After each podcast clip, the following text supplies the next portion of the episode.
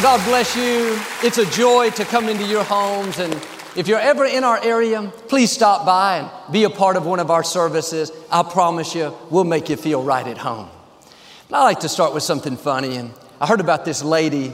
She just got out of choir practice. And she was so fired up, she put a honk, if you love Jesus bumper sticker on her car. At the intersection, she was digging in her purse and didn't notice the light turned green. She said, I was so excited to find out the guy behind me loved Jesus. He started honking, so I leaned out the window, waved at him, and said, I love Jesus too. She said, I found out a whole lot of people love Jesus. Everybody started honking. One man even screamed, Jesus Christ. She said, after we shared all that love together, I was the only one to make it through the intersection. I felt so bad, I pulled over and waved one last time just to let them know how much I love Jesus.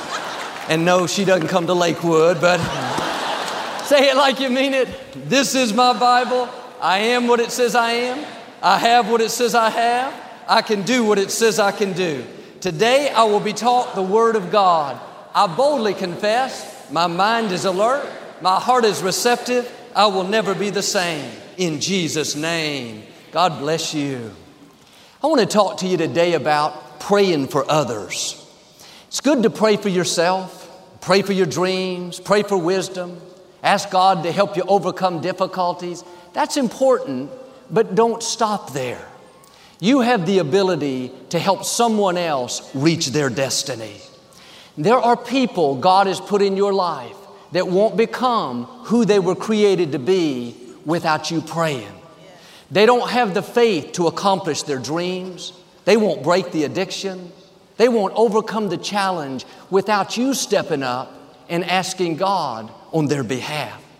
And the scripture tells us in James to pray one for another. You don't have to go to them physically.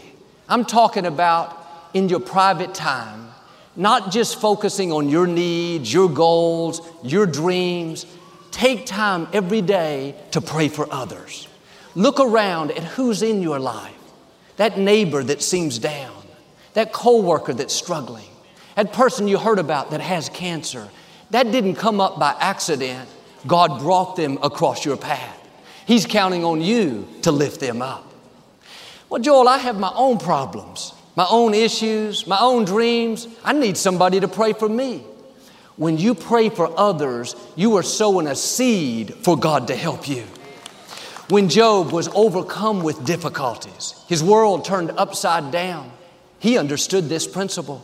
He didn't just pray for himself, he went out and prayed for his friends.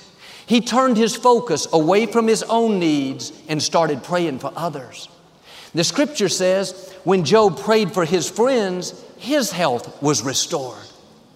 Could it be if you would take time to pray for others, then what you're struggling with would turn around? Your health, your dreams, your breakthroughs would show up. Paul tells us in Galatians to bear one another's burdens. We weren't meant to carry the load on our own. We need each other. Life can be heavy. People are lonely, They've been through disappointments, they're dealing with illnesses. They can smile on the outside and be hurting on the inside. They have stress and pressure that we know nothing about. When you pray for them, it helps lighten the load. Your prayers cause the angels to go to work. Chains that are holding them back begin to loosen. Depression that's trying to sour their life, when you speak victory over them, the forces of darkness begin to lose their grip. And it may not happen overnight, but your prayer is making a difference. Your prayer may be what's keeping them going. They don't even know you're praying. You may not get any credit, but what you do in secret, the scripture says, God will reward you in the open. And when I meet people, the favorite thing they tell me is not, I like listening to you. You encouraged me. You helped me. That's good. I'm grateful. But my favorite thing is when they say, Joel, I'm praying for you. When you pray for someone, you're not just sending good wishes. You're not just saying, good luck. I hope it goes well for you. Prayer moves the hands that rule the world. Prayer causes the God who created the universe to make things happen that we could never make happen. In the book of Revelation, John described what he saw in heaven, how there were angels all around the throne, constantly singing, worshiping, saying, Holy, holy, holy. But in chapter 8, there was silence in heaven for 30 minutes. During this time, an angel came to the altar with a jar of incense which represents the prayers coming up from the earth.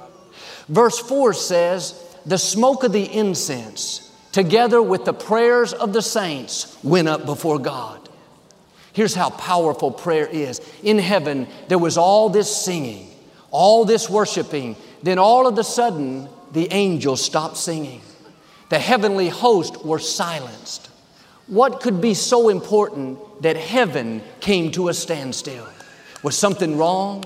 Was there an emergency? No, all of heaven stopped to hear the prayers coming up from God's people. Your prayers go up like incense before the throne of God. You may think nobody's listening.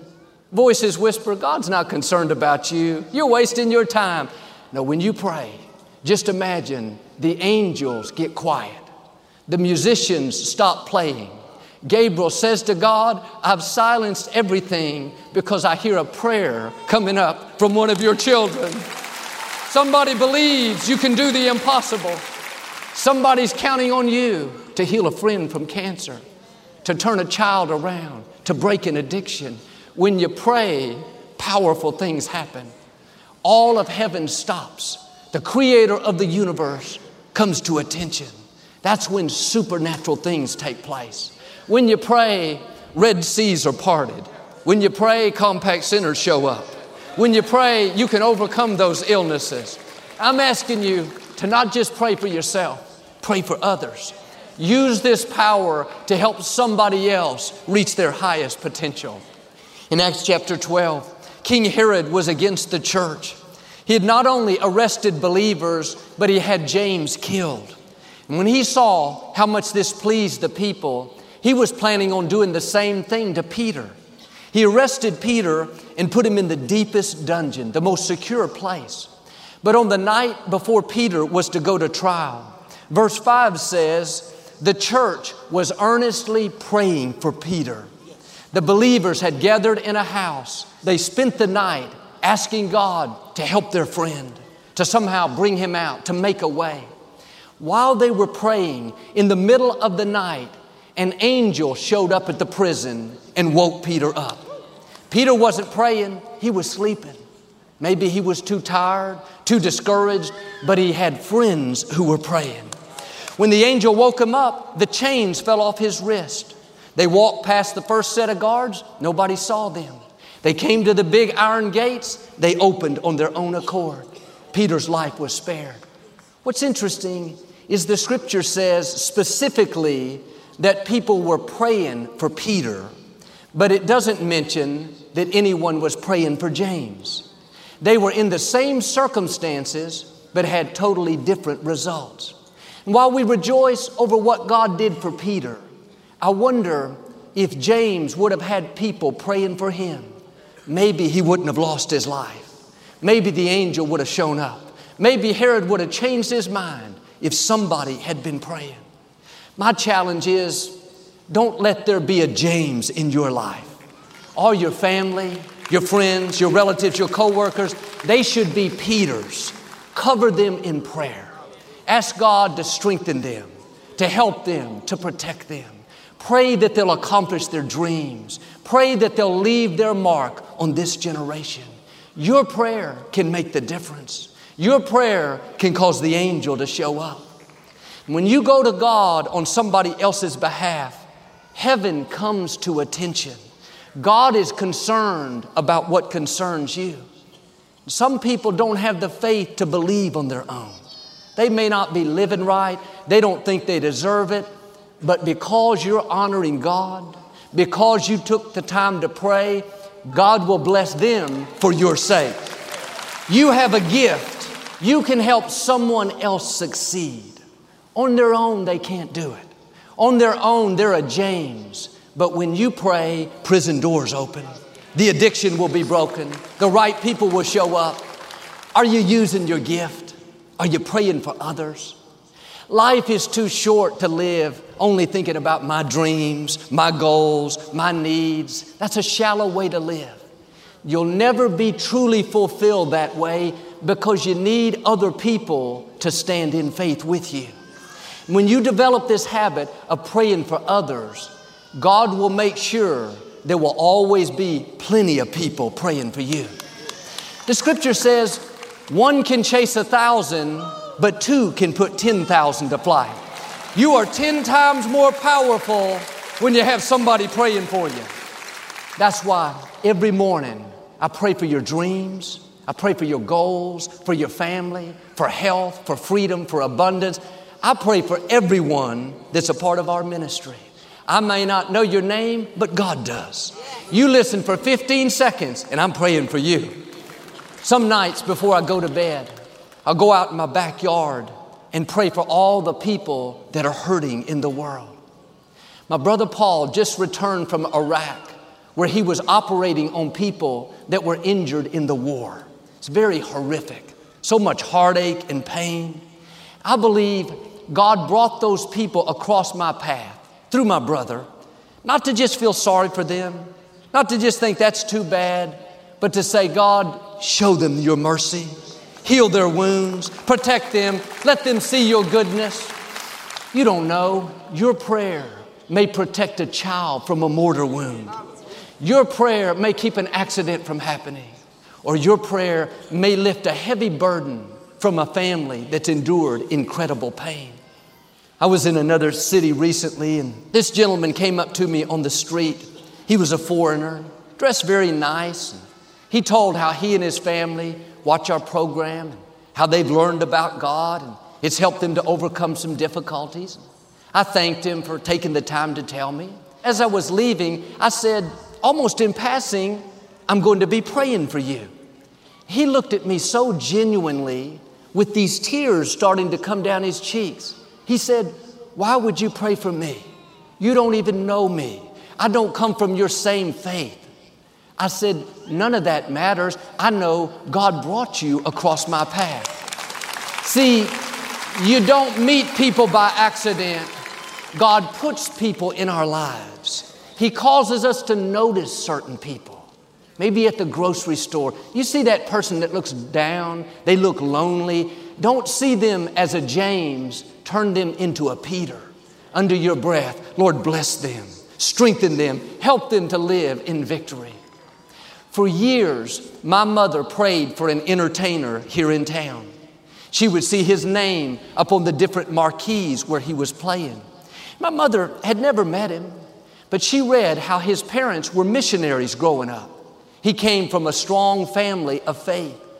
In his teenage years, he started running with the wrong crowd and ended up on drugs. Instead of playing in churches, he was playing in bars and in clubs. My mother could have thought, too bad. Nothing I can do about it. He's off course. Instead, every time she saw his name under her breath, God, help him to get back on course. God, help him to fulfill his destiny. Just a simple prayer. This went on year after year. Didn't look like anything was happening, looked like she was wasting her breath. But when you pray, things are changing. Behind the scenes, God is at work. Your prayers are going up to the throne like incense. And one Sunday, out of the blue, that gentleman showed up at Lakewood at the old sanctuary. He sat in the very back.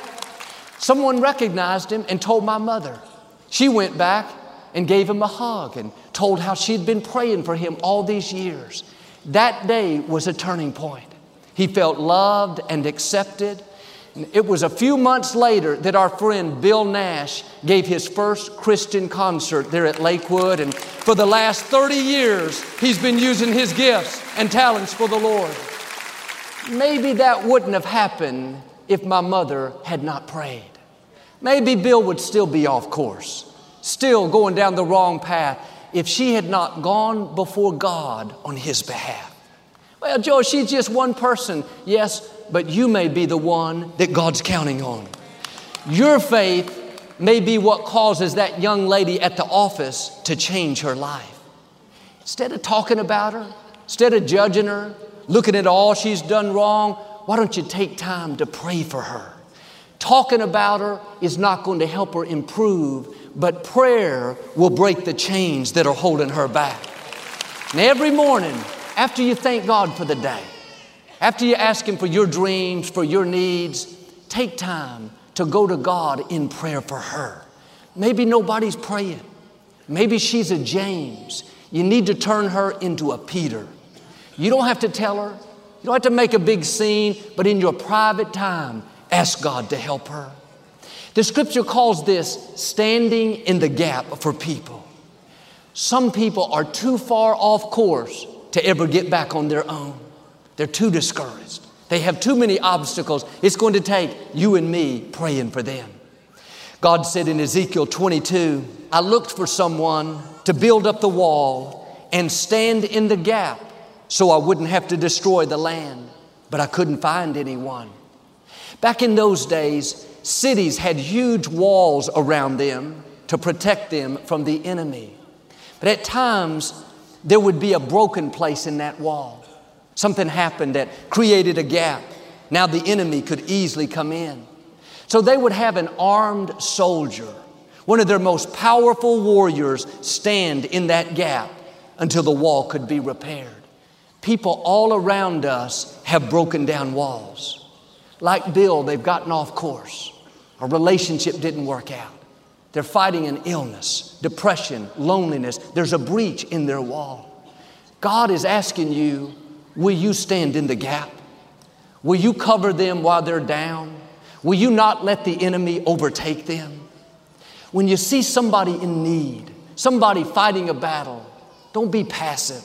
Don't think, oh, that's too bad. I feel sorry for them. Be that warrior that stands in the gap. Speak victory over their life. Remind the forces of darkness that they cannot have them. The right attitude is if you mess with them, you're messing with me. And no weapon formed against me or them is going to prosper. Lift them up in prayer. Let them know that they're not alone. Take time to encourage them. Sometimes it's just a simple text Hey, I'm praying for you. You're going to get through this. It's all it takes to lift their spirits. When my father went to be with the Lord and I stepped up to minister, my wall was broken down. I didn't see how this was going to work out, but I could feel people praying. When I couldn't do it on my own, many of you covered me. You spoke faith into my destiny until I could get my wall repaired. Like me, You've had people stand in the gap for you. What's been given to us, we have a responsibility to give to others. Somebody around you has a broken down wall. Life hasn't turned out the way they thought. That's your cue to step up and make a difference. Ask God to lighten that load. I talked to a family last week. Their 20 year old daughter had an aneurysm and suddenly died. The father told me through tears, I don't think I can go on. The pain is not letting up. His wall is down. There's a breach. And yes, I felt sorry. Yes, it broke my heart, but feeling sorry is not enough. That's when you have to make it your mission to stand in the gap. Every morning, Lord, strengthen that family, heal their wounds, give them beauty for those ashes. One time, the Israelites got off course. After all God had done for them, delivering them from slavery, parting the Red Sea, giving them food in the desert. At one point, they started worshiping a golden calf, having wild parties, getting drunk, being immoral. God was angry. He was going to destroy them, but Moses went up on a mountain. For 40 days, he fasted and prayed, asking God for mercy, not for himself, but for the Israelites. The psalmist said, God would have destroyed them had Moses not stood in the gap for them. You may know people that are off course a friend, a family member, a coworker. They're making poor choices. They know better, but they're doing it anyway. That's where the Israelites were. God was ready to destroy these two million people, but because one man stood in the gap, God changed his mind. Will you do like Moses? and stand in the gap for the people around you that are not doing right? It's easy to criticize, find fault. You can be the one that makes a difference. I want the psalmist to be able to put my name in that scripture, your name in it. God would have destroyed them had Robert not stood in the gap, had Julie not stood in the gap, had those people at Lakewood not stood in the gap. Now, I've learned if you're not standing in the gap, most likely you'll be standing in judgment. And I've made up my mind, I'm gonna be a gap stander. I'm gonna be a people lifter. I'm gonna take time every day to help pray people into their destiny. Matthew chapter 8, a Roman army general came to see Jesus. He was a centurion, the commander of a hundred troops, a very influential and well respected man. He said to Jesus, My servant is sick and in so much pain. He traveled a great distance, not to ask something for himself, not for his wife, not for another general, but for his servant. One translation says, I have a slave that's sick. This well respected, influential man was standing in the gap for someone that most people back then would have written off. They bought and sold slaves all the time, but this commander was different. He loved this servant. I can imagine when he headed out to see Jesus, people ask him, Why are you going? Do you need healing? Do you need a miracle? Is something wrong with you? He said, No, I'm going on behalf of my servant. He was standing in the gap for the least of these, for someone that society would have written off, said they're not important. When he arrived, Jesus said to him, I haven't seen this much faith in all of Israel. Jesus spoke, and his servant was healed. What's interesting is this centurion wasn't a Jew. He didn't come from the same faith, yet Jesus said, You have more faith than all these people that have been around me. That shows us that God is not looking at what family you come from, how you were raised, how religious you are. What gets God's attention is when you're concerned about the least of these. When you stand in the gap for the less fortunate, for people that have been dealt an unfair hand, God calls that great faith. That's when He'll show up and do amazing things. In the scripture, Joseph was falsely accused and put in prison. He'd been there for many years, and there were two other main people with him Pharaoh's butler and his baker. One night, the butler had a dream. Joseph was able to interpret it. He told the butler he was going to get out of prison and be restored to his position. The butler was so excited and so grateful for Joseph and all of his help. Joseph said, Do me a favor. When you get out, remind the Pharaoh that I'm still in here. And just like Joseph said, the butler got out. He was restored to his position, but he forgot all about Joseph. Joseph helped him. Now, when he needed help, the butler was nowhere to be found. All of us have been where this butler was. Somebody helped us. Somebody gave us a good break. Somebody prayed for us when we were down. They stood in the gap for us. Now let's don't be like that butler. Stand in the gap for somebody else. You're blessed. Now be a blessing. God answered your prayers. Now pray for somebody else. The truth is, none of us got to where we are on our own. I had parents praying for me speaking faith into my destiny.